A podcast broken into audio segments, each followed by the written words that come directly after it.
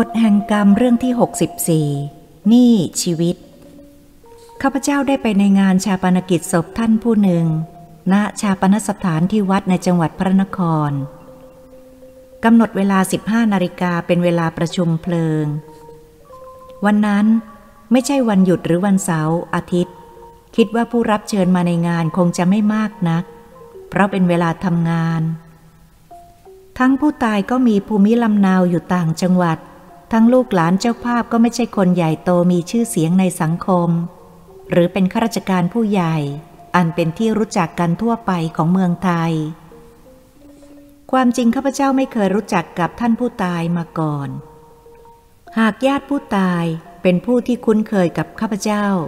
ได้ส่งบัตรเชิญขอให้ข้าพเจ้ามาในงานศพครั้งนี้ให้ได้ เพราะมีผู้สนใจอยากขอพบเพื่อสนทนาเป็นการส่วนตัว ท่านผู้นั้นเดินทางมาจากต่างจังหวัดวันนั้น ข้าพเจ้าไปก่อนเวลาประชุมเพลิง มีเวลามากพอที่จะสนทนากับผู้ต้องการพบให้ได้เรื่องราว หากมี ก่อนที่จะเข้าไปถึงวัด ข้าพเจ้าคิดว่าคงยังไม่มีผู้รับเชิญไปก่อนข้าพเจ้า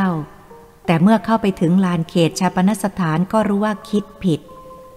เพราะผู้ที่มาก่อนข้าพเจ้ามีมากมาย ทั้งที่ก่อนเวลาตั้งชั่วโมงกว่า การที่มีผู้มางานศพมากมายเช่นนี้เป็นเรื่องที่น่าคิด ว่าคงจะมีเบื้องหลังในประวัติที่ดีงามของผู้วายชน ข้าพเจ้าเห็นผู้ที่คุ้นเคย รีบเดินยิ้มออกมาจากหมู่พวกเจ้าภาพ และพูดว่า นึกว่าคุณติดธุระมาไม่ได้ ผมกำลังหนักใจ ผู้ที่คอยพบก็ร้อนใจ เจ้าภาพยิ้มตอบแล้วบอกว่า เมื่อผมรับปากแล้วไม่เคยผิดนัด ยิ่งเป็นงานศพ ถ้าไม่ติดธุระจำเป็นจริง ๆ แล้วไม่เคยขาด เพราะเป็นการเคารพผู้ตายครั้งสุดท้าย ก่อนที่ร่างจะกลายเป็นเท่าฐาน ทั้งได้มีโอกาสพิจารณาซากของสังขารที่ต้องแตกดับเป็นของไม่ยั่งยืนถาวรด้วยกันทุกคน ไม่มีใครหนีพ้นความตายไปได้ จะผิดก็แต่เวลาจะเร็วหรือช้าเท่านั้น เป็นการเตือนสติผู้ที่ยังมีชีวิตอยู่ ไม่ให้ประมาทจนลืมตัว มัวเมาลุ่มหลงในลาบยศสารเสริญ งมงาย ประกอบกรรมทำชั่ว ทั้งได้มีโอกาสได้พบเพื่อนฝูงที่สูงอายุ ซึ่งไม่ค่อยจะได้พบกันที่ในงานอื่นบ่อยนัก ผู้คุ้นเคยหัวเราะแล้วพูดว่า หากสังคมคิดเช่นเดียวกัน โลกก็จะสงบกว่านี้ ข้าพเจ้าพูดว่าผมไม่นึกว่างานนี้จะมีคนมากมายเช่นนี้ ผู้คุ้นเคยยิ้มแล้วพูดว่า ผู้คนที่เห็นมากมายนี้ส่วนมากมาจากต่างจังหวัด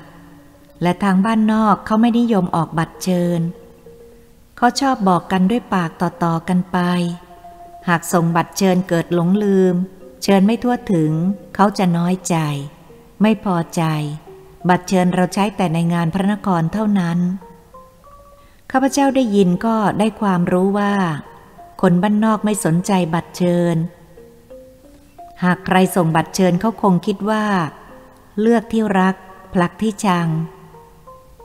คนที่ไม่ได้รับบัตรเชิญคงน้อยใจ นึกว่ารังเกียจ ข้าพเจ้าก็ถามว่าทำไมไม่นำศพกลับไปชาปนกิจที่ภูมิลำนาว ท่านผู้นั้นบอกว่า คนป่วยได้ถึงแก่กรรมที่โรงพยาบาลในกรุงเทพก่อนตาย คนป่วยได้สั่งไว้ว่า หากตายในโรงพยาบาลก็ขอให้จัดการศพที่กรุงเทพ อย่าต้องลำบากเอาศพกลับบ้านนอกเลย ฉะนั้นพวกลูกหลานจึงจำเป็นต้องทำตามคำสั่งของผู้ตาย เมื่อได้พูดกันแล้วผู้คุ้นเคยก็นำข้าพเจ้าไปนั่งห่างจากแขก รู้สึกว่าได้จัดไว้ก่อนแล้ว ให้ข้าพเจ้านั่งรออยู่ก่อนจะพาผู้ที่อยากสนทนามาให้พบ แล้วท่านผู้คุ้นเคย ก็ได้นำชายสูงอายุ ท่าทางสุภาพเรียบร้อย มีความรู้การศึกษาดี แนะนำให้ข้าพเจ้าได้รู้จัก และบอกว่าท่านผู้นี้เจาะจงอยากพบปะสนทนากับข้าพเจ้า เราได้สนทนากันไม่นานก็สนิทสนมกันอย่างรวดเร็ว ตามนิสัยของชาวชนบทส่วนมาก และขอร้องว่าหากข้าพเจ้าได้มีโอกาสเดินทางผ่านไป ทางจังหวัดที่อยู่ของท่านผู้นี้แล้ว ขอให้ข้าพเจ้าแวะไปเที่ยวบ้านของท่านให้ได้ อย่าลืมไปให้ได้ ย้ำแล้วย้ำอีกข้าพเจ้ากล่าวขอบคุณที่ให้ความเป็นกันเองโดยสุดจริตใจ จึงรับปากว่าหากมีโอกาสมีเวลาพอ จะแวะเยี่ยมตามตำบลสถานที่ ตามที่ท่านผู้นั้นได้บอกไว้อย่างถี่ถ้วน แม้เราจะรู้จักกันในระยะสั้น ยิ่งได้สนทนากันมากขึ้นแล้วก็เหมือนรู้จักกันมาแรมปี น้ำใจของชาวชนบทน่าเคารพ ส่วนมากเป็นคนซื่อ รู้จักง่าย คบง่าย ถือวิสาสะเป็นกันเอง เป็นคนเปิดเผยไม่มีเล่ห์เหลี่ยม มองคนในแง่ดีเสมอเมื่อรักใคร่นับถือผู้ใด ก็ฝังชีวิตจิตใจผู้นั้นตลอดไป ผิดกับชาวกรุงบางคนยังมีวางท่า ถือเขาถือเราไม่ค่อยจะยอมพูดจาสนิทสนมกับใครง่าย ๆ ไม่ค่อยมองคนในแง่ดีนัก คอยระวัง แต่ก็มีท่านผู้ใหญ่จำนวนไม่น้อยที่ท่านไม่ถือตัว รู้จักง่าย เพราะในยุคปัจจุบันนี้ การครบเพื่อนเป็นเรื่องสำคัญในชีวิต ถ้าคบเพื่อนดีก็พากันไปสู่ความเจริญรุ่งเรือง ถ้าไปได้เพื่อนชั่วก็พาตัวให้ตกต่ำ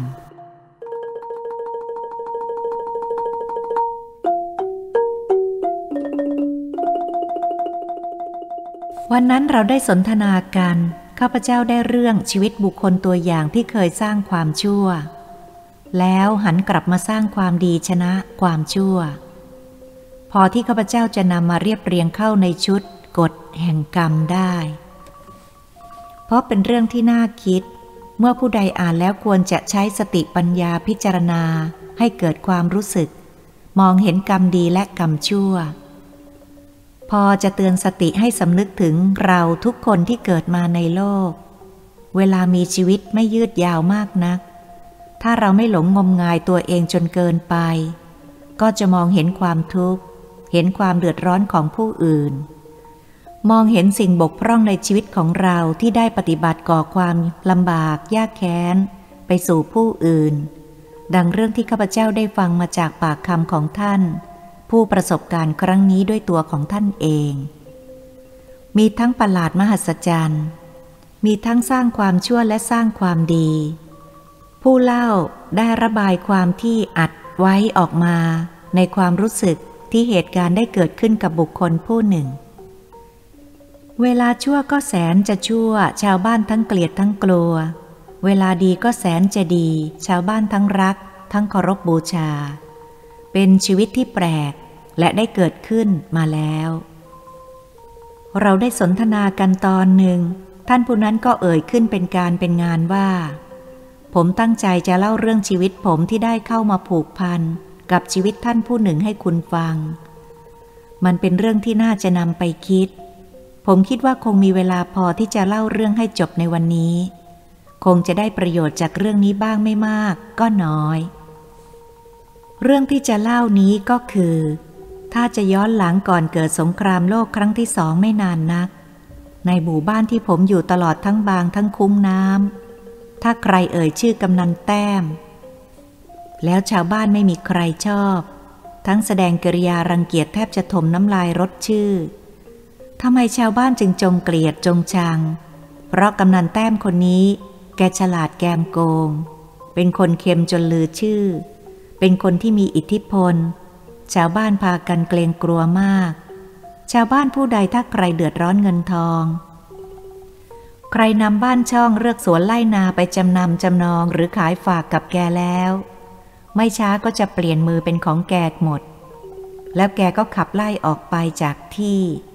ไม่เคยมีความเมตตาปราณีใคร ถ้าใครถูกขับไล่ดื้อ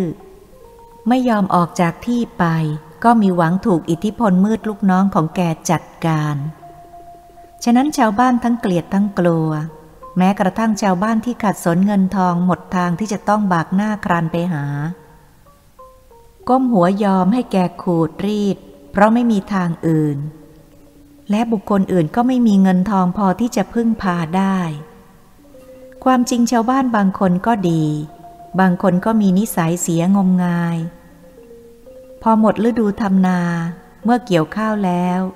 ขนข้าวขึ้นยุ้งใช้หนี้สินเข้ามาตกข้าวแล้ว ก็ขายข้าวเปลือก พอได้เงินแล้วก็พากันว่างงาน แทนที่จะหารายได้ทางอื่น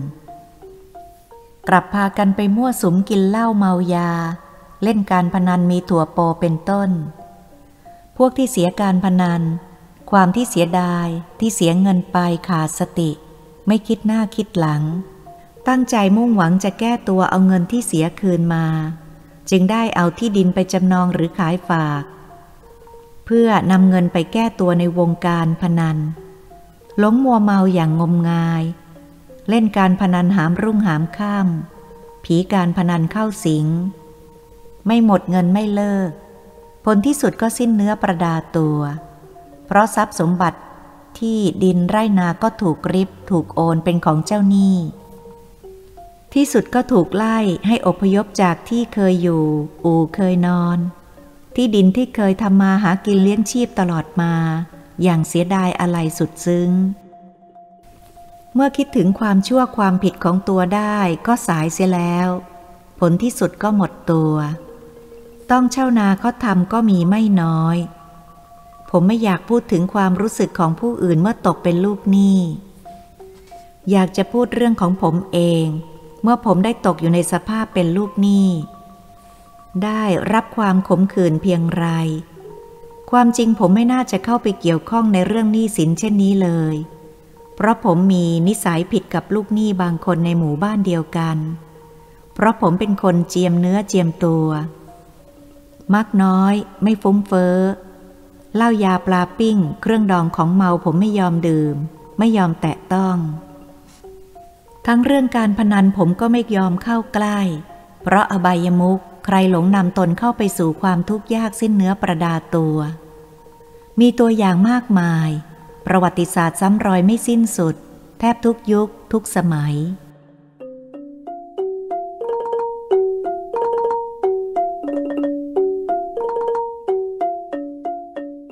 ความชั่วเป็นสิ่งยั่วยวนให้หลงไหลง่าย เหมือนเห็นกงจักเป็นดอกบัว ใครตักเตือนว่ากล่าวชี้แจงให้เห็นโทษอย่างไร ก็ไม่ซึมเข้าไปในความรู้สึก เพราะจิตใจพวกนี้มุ่งหวังจะหาความสุขสนุกจึงขาดสติ เหมือนคนหูหนวกตาบอด พูดตักเตือนเท่าไรก็ไม่ยินดี เพราะสติทางประสาท ปักใจมุ่งไปในทางหนึ่ง ส่วนผมมีความระมัดระวังไม่แตะต้องความชั่ว แต่ถึงคราวเคราะห์กรรม บันดาลให้นำวิถีชีวิตเข้าพัวพันกับกำนำแต้มจนได้ ต้นเหตุเกิดขึ้นเนื่องจากเมื่อมารดาของผมป่วย เป็นธรรมดาของบุตรที่มีความกตัญญูกตเวที ย่อมจะมีจิตใจเป็นห่วงกังวลเป็นทุกข์ร้อน อาการป่วยของมารดาบังเกิดกล้าว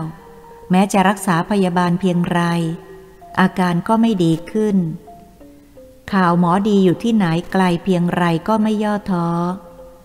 ไปเชิญมารักษาพยาบาล จะเสียเงินทองเท่าไรก็ไม่ต้องคำนึง ขอเพียงให้มารดาหายป่วยก็เป็นที่พอใจแล้ว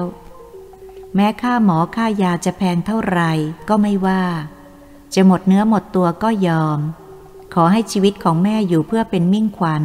ให้ลูกหลานเห็นหน้าตลอดไป เป็นความปรารถนายิ่งใหญ่ ผมเป็นกังวลเป็นห่วงการเจ็บป่วยของแม่ทำให้การหากินหยุดชะงักไปพักหนึ่ง ที่สุดก็ไม่สามารถจะช่วยชีวิตแม่ให้อยู่ต่อไป แม้จะรู้ว่าเกิดแล้วก็ต้องแก่ และเมื่อถึงเวลาก็ต้องตายด้วยกันทุกคน แต่ผมเป็นคนรักแม่มาก ย่อมไม่สามารถจะห้ามใจไม่ให้รักอะไร และมีความโศกเศร้าเสียใจมากเป็นธรรมดา เพราะนึกถึงพระคุณของแม่ที่ได้เลี้ยงลูกมาตั้งแต่เล็กจนโต ยังไม่ได้ทดแทนบุญคุณให้สมกับความรักของแม่ที่มีต่อลูก เมื่อสิ้นบุญแม่แล้ว คราวนี้ก็เป็นงานใหญ่สำหรับชาวบ้านแถบที่ผมอยู่ การทำศพเป็นเรื่องสำคัญ ไม่ให้น้อยหน้าคนในตำบลนนั้น ถ้าใครทำใหญ่อยู่แล้ว เขาก็พยายามให้ใหญ่ยิ่งขึ้นไปอีก ถ้าทำด้อยกว่าคนเขาทำก่อนแล้ว ก็รู้สึกอาย ชาวบ้าน ผมมีปมด้อยในตอนนี้ การใช้จ่ายในเวลาแม่ป่วยก็แทบไม่มีเงินเก่าเหลือ ติดบ้านอยู่แล้วซ้ำแม่มาตายต้องทำบุญเจ็ดวันห้าสิบวันร้อยวัน ก็ไม่อยากให้น้อยหน้าใครในตำบลนนั้น ฉะนั้นไม่มีทางอื่นจำเป็นต้องบากหน้าไปหากำนันแต้ม ทั้งๆทที่รู้ว่าแกเค็ม เพื่อให้ได้เงินมาทำศพแม่ให้เทียมหน้าเทียมตาชาวบ้านทั้งหลาย นี่แหละครับที่ทำให้ชีวิตของผมพัวพันเกี่ยวข้องกับกำนันแต้มจนได้ งานศพแม่ผมได้ทำเป็นงานใหญ่โต เป็นที่เรื่องลือไปหลายคุ้งน้ำการกินการอยู่ไม่จำกัดเหล้ายาปลาปิ้งเลี้ยงเต็มที่ กลางคืนมีทั้งโขนหนังลิเกละคร หุ่นกระบอก ไม่ซ้ำโรงตลอดเจ็ดคืนเจ็ดวันทำงานให้สมกับความรักและเคารพแม่ ซึ่งจากไปไม่มีวันกลับมาอีก แต่ไม่มีใครรู้เบื้องหลังของการมีมหรสพ การเลี้ยงดูผู้คนมากมายโดยไม่จำกัดนั้น คือความเป็นหนี้สิน ซึ่งจะนำไปสู่หายนะ แต่ผมมั่นใจว่าอย่างช้าภายในสองปีข้างหน้า หนี้สินของผมก็ใช้หมด เพราะที่สวนผลไม้ก็เริ่มออกเต็มที่แล้ว ข้าวผมทำได้มากกว่าคนอื่น ผมจึงไม่เดือดร้อนมากนัก ที่ทางผมมาก แต่ผมรับเงินน้อยกว่าราคาหลายเท่า ทั้งนี้เพื่อการถ่ายถอนคืนง่าย และเพื่อเสียดอกน้อยลงโบราณว่าอย่าหมายน้ำบ่อหน้า อนาคตไม่มีอะไรแน่นอน ปีต่อมานั้นเกิดภัยธรรมชาติ น้ำท่วมทั้งสวนผลไม้ ทั้งที่ข้าวในนากำลังงอกงาม เมื่อน้ำท่วมสูงขึ้นรวดเร็ว ต้นข้าวลอยลำตามไม่ทัน จมอยู่ในระดับน้ำที่สุดนานวันข้าวก็ตาย ต้นไม้ยืนต้นใบแห้งเหี่ยว ผลไม้ในสวนตกลูกกำลังจะตกยืนต้น เพราะตายน้ำท่วมมากขึ้นแล้วไม่ลด ผมแทบเป็นบ้า แต่ผมก็มานะอดทนกัดฟันสู้ ชีวิตต่อไป หาเงินได้ไม่พอส่งดอกเบี้ย ต่อมาอีกปีฝนแรงน้ำแห้ง ข้าวในนาไม่ได้ผล ผมรู้สึกว่าฟ้าดิน อากาศ ได้ลงโทษเพื่อให้ผมหมดตัว ทั้งที่ผมไม่เคยทำบาปทำกรรมอะไรเลย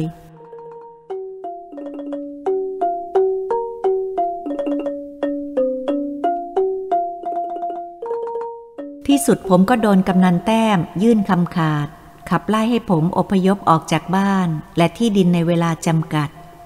เพราะผมไม่มีเงินไถ่ถอนคืน แม้แต่จะส่งดอกเบี้ย เวลานั้นผมมีบุตรกับภรรยาสามคน บุตรคนโตเป็นชายย่างเข้าสิบสองขวบ คนที่สองเป็นชายอายุแปดขวบ และคนเล็กเป็นหญิงอายุห้าขวบ ทั้งภรรยาของผมรวมเป็นห้าชีวิต เราจะต้องอพยพออกจากบ้านเกิดของผมที่เติบโตมาในผืนแผ่นดินนี้ จนมีลูกมีเต้า คิดดูสิครับ เมื่อเราจะออกจากบ้านของเราที่อยู่มาตั้งแต่ปู่ย่าตายาย เราจะมีความรู้สึกอย่างไร ผมมองเห็นแต่ที่ดินไร่นาต้นไม้ทุกๆเช้าตื่นขึ้นก็เห็นอย่างจำเจตลอดชีวิตที่ผ่านมา นึกแล้วผมก็ใจหาย เมียผมร้องไห้สะอึกสะอื้นในเมื่อเราต้องอบพยพ ผมเองเป็นหัวหน้าครอบครัวย่อมจะทำใจอ่อนไม่ได้ ภายนอกผมทำเข้มแข็งอดทน ไม่ยอมแสดงความเสียอกเสียใจให้เมียและลูกเห็น แต่ในที่ลับก็แอบร้องไห้เหมือนกัน เพราะนึกแล้วใจหาย ก่อนอพยพผมกับลูกชายคนโตได้อ้อนวอนผัดผ่อนขอความเห็นใจ แม้ผมจะไม่มีเงินถ่ายถอนคืน แต่ขอขึ้นเงินเพิ่มรวมเป็นครึ่งของราคาที่ซื้อขายกันในเวลานั้น แต่ใจของกำนันแต้มแข็งอย่างเหล็กอย่างหิน ไม่เคยมีใครได้รับความเห็นอกเห็นใจเลย แม้ผมจะไปบอกขายกับคนอื่นเพื่อเอาเงินมาถ่ายถอนคืน และเมื่อใช้หนี้หมดแล้ว จะได้เงินเหลือติดตัวไว้บ้าง แต่ก็ไม่มีใครกล้ารับซื้อ ราะกลัวอิทธิพลของกำนันไอ้ลูกชายผมอายุสิบสองขวบ มันโกรธแค้น มันกล่าวอาฆาตมาดร้ายไว้ ผมต้องห้ามมัน ที่สุดผมและครอบครัวต้องย้ายออกจากบ้านเดิม ทั้งเลือกสวนไร่นาก็ถูกริบเป็นของกำนันแต้มหมด เราได้อพยพจากบ้านเดิมด้วยความรู้สึกเศร้าโศกแสนอาลัย และเสียดายอย่างสุดซึ้ง แต่เคราะห์ของผมยังดีได้มีญาติศักดิ์เป็นลุง เป็นหมอแผนโบราณ เป็นคนมีศีลธรรม จิตใจดี ได้รับผมกับครอบครัวไปอยู่พักพิง ได้อาศัยที่ดินช่วยกันทำมาหากิน ผมจึงมีที่อยู่ที่กินพอให้ชีวิตสดชื่นได้บ้าง ที่บ้านลุงหมอของผมอยู่เหนือจากบ้านกำนันสามคุ้งน้ำลุงหมอเป็นที่รักใคร่นับถือของชาวบ้านทั่วไป ทั้งบาง ทั้งตำบล ถ้าเอ่ยชื่อหมอถมยา ชาวบ้านร้านตลาดพากันปิติยินดีขนานนามให้ว่า หมอใจพระ ใครจะเจ็บป่วยมาก็ตาม ไม่ว่าเวลาไหนก็จะต้องไปรักษาไข้เสมอ ส่วนเงินทองไม่ต้องพูดถึง ให้ก็เอา ไม่ให้ก็ไม่เอา ไม่เคยเรียกร้องค่ารักษากับใคร ถ้าจนจริง ๆ รักษาให้แล้วยังแถมเงินให้อีก เพราะลุงหมอเกิดมีจิตใจเมตตาสงสาร เห็นคนป่วยยากจนหากินไม่ได้ ก็ช่วยเหลือเพื่อนมนุษย์ตามมีตามเกิด วันหนึ่งหลังเที่ยงลุงหมอได้วานผมไปนิมนต์พระเพื่อให้ท่านมาสวดมนต์ฉันเพนที่วันงานไหว้ครู เป็นประจำทุกปี ซึ่งลุงหมอจัดไหว้ครูที่บ้าน นอกจากนิมนต์พระแล้วก็ยังให้ยืมของใช้ในวัดจากท่านสมภารมาด้วย ผมกับลูกชายคนโตได้นำเรือสำปั้น ออกจากบ้าน ลูกชายผมพายหัว ผมแจวท้าย วัดอยู่เหนือบ้านไกลพอดู เมื่อถึงวัดบอกนิมนต์ท่านสมภารและให้ท่านจัดลูกวัดมาด้วย นัดวันเวลากำหนดวันงานเรียบร้อยแล้ว ก็ได้ยืมของทางวัดตามที่ต้องการ และผมกับลูกชายก็นมัสการลาท่านสมภาร ออกเรือจากวัดไปยังไม่ทันพ้นคุ้งน้ำท้องฟ้าแปรปรวน ฟ้าเริ่มขนอง อากาศเกิดวิปริตปั่นป่วน ลมพายุเริ่มพัดแรงหวนไปหวนมา อากาศแปรปรวน ฟ้าเริ่มขนอง อากาศมืดครึ้มเหมือนเวลาย่ำค่ำผมและลูกชายเห็นท่าทางไม่ดีดินฟ้าอากาศแสดงว่าเกิดพายุ ฝนตกใหญ่ ท้องฟ้าจะเกิดคลื่นลมจัด จึงรีบพายเรือหลบเข้ามาหาฝั่ง ที่กำบังเพื่อแอบหลบพายุฝนเข้าข้างตลิ่ง บังเอิญเห็นช่องทางจึงนำเรือเข้าไปอยู่ในคูวัดร้างเก่าแก่แห่งหนึ่ง เราช่วยกันลากเข็นเรือขึ้นไปเกยครึ่งลำเพื่อไม่ให้พายุพัดกระแทกแตก เรือก็ไม่ช้ำเพราะมีต้นหญ้ารองอยู่ใต้ท้องเรือ และผมกับลูกชายก็วิ่งเข้าไปหลบพายุฝนที่กุฏิร้าง ก่อนที่ฝนจะตกมาก กุฏิร้างหลังนี้เก่าแก่มาก แม้จะปรักหักพังไปบ้าง แต่ก็มีบางส่วนก่ออิฐแน่นหนา ยังแข็งแรงพอที่จะต้านลมต้านฝนได้ดี เราไม่ได้พบสิ่งที่มีชีวิตอยู่ในบริเวณวัดร้างนี้เลย เราหลบอยู่ในกุฏิร้างด้วยใจเป็นห่วงชาวเรือที่อยู่ในลำน้ำ มองดูรอบตัวเห็นสิ่งรกร้างพวกต้นไม้เถาวันขึ้นพัวพันทั่วไป เห็นองค์เจดีย์และโบสถ์มีแต่สิ่งปรักหักพัง ผมมีความรู้สึกคล้ายจะมีสิ่งศักดิ์สิทธิ์ลี้ลับ และดวงวิญญาณสิงอยู่ทั่วไปภายในวัดร้าง ยกมือขึ้นไหว้เป็นการเคารพนมัสการสถานที่ เข้าใจว่าเคยเป็นวัดที่เจริญรุ่งเรืองมาแต่ครั้งอดีตการ เมื่อครั้งกรุงศรีอยุธยาเป็นราชธานีทำให้มองเห็นความไม่เที่ยง แม้แต่วัตถุ ก็ยังมีเวลารุ่งเรืองและเสื่อมโทรมทำให้คิดได้ว่า ไม่มีสิ่งใดในโลกจะยั่งยืนถาวรไปได้ตลอดกาลย่อมจะมีการเปลี่ยนแปลงไปตามเวลา ผมไหว้พระแล้วจิตระลึกถึงพระคุณของพระพุทธพระธรรมพระสงฆ์และพระคุณของวิญญาณทั้งหลายที่สิงอยู่ในสถานที่นั้น ขอจงช่วยคุ้มครองป้องกันภัยอันตรายใด ๆ ขออย่าให้เกิดขึ้นกับตัวผมและบุตรชายเลย และขออธิษฐานด้วยความกตัญญูกตเวทีที่ผมมีต่อผู้มีพระคุณ มีบิดามารดา อุปชาครูบาอาจารย์ และผู้มีอุปการะคุณทั้งหลาย เป็นที่เคารพนับถือ และระลึกถึงพระคุณอยู่เสมอไม่ได้ลืมเลย ด้วยบารมีอันนี้ ขอให้สิ่งศักดิ์สิทธิ์ทั้งหลาย จงดลบันดาลให้ผมพ้นจากความทุกข์ยาก สิ้นเนื้อประดาตัว คืนสู่ความปกติดังเดิม พ้นจากทุกภัยทั้งปวง ขออำนาจสิ่งศักดิ์สิทธิ์จงบันดาลให้ผมสมความประสงค์ ดังความปรารถนาของผมทุกประการเถิด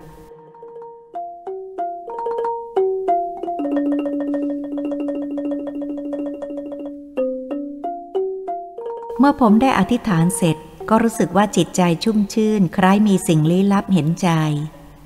และ ตามรับรู้ที่ผมได้อธิษฐานไปแล้ว เพราะเวลานั้นอากาศมืดมัวทุกทิศทุกทาง สายฟ้าแลบสว่างจ้าเป็นระยะ ติดตามด้วยเสียงฟ้าคำรามแล้วดังก้องสนั่นวันไหวจนหูอื้อตามัวเหมือนฟ้าจะผ่าลงมาข้างตัว แผ่นดินแทบจะถล่มทลายแยกลงไป เพราะดีที่บริเวณที่ผมหลบภัยอยู่นั้น ไม่มีต้นไม้ใหญ่อยู่ใกล้เคียง พอที่จะเป็นสื่อล่อฟ้าให้ผ่าลงมา พายุพัดจัดทำให้ต้นไม้น้อยใหญ่สองฝั่งลำน้ำเอียงไปเอ็นมา ลู่ตามกระแสลม กิ่งใดต้นใดแข็งกระด้าง ไม่อ่อนตามกระแสลมพัด พายุที่หวนไปหวนมาเมื่อพัดหนัก ต้นกิ่งไม่อาจทนทานกำลังกระแสลมได้ก็หักโค่นลง ที่อ่อนไหวไปมาตามแรงกระแสลม ไม่ว่าจะพัดผ่านไปทางทิศใด ก็เอ็นเอียงอ่อนไหวไปทางนั้น ก็สามารถคงสภาพอยู่ได้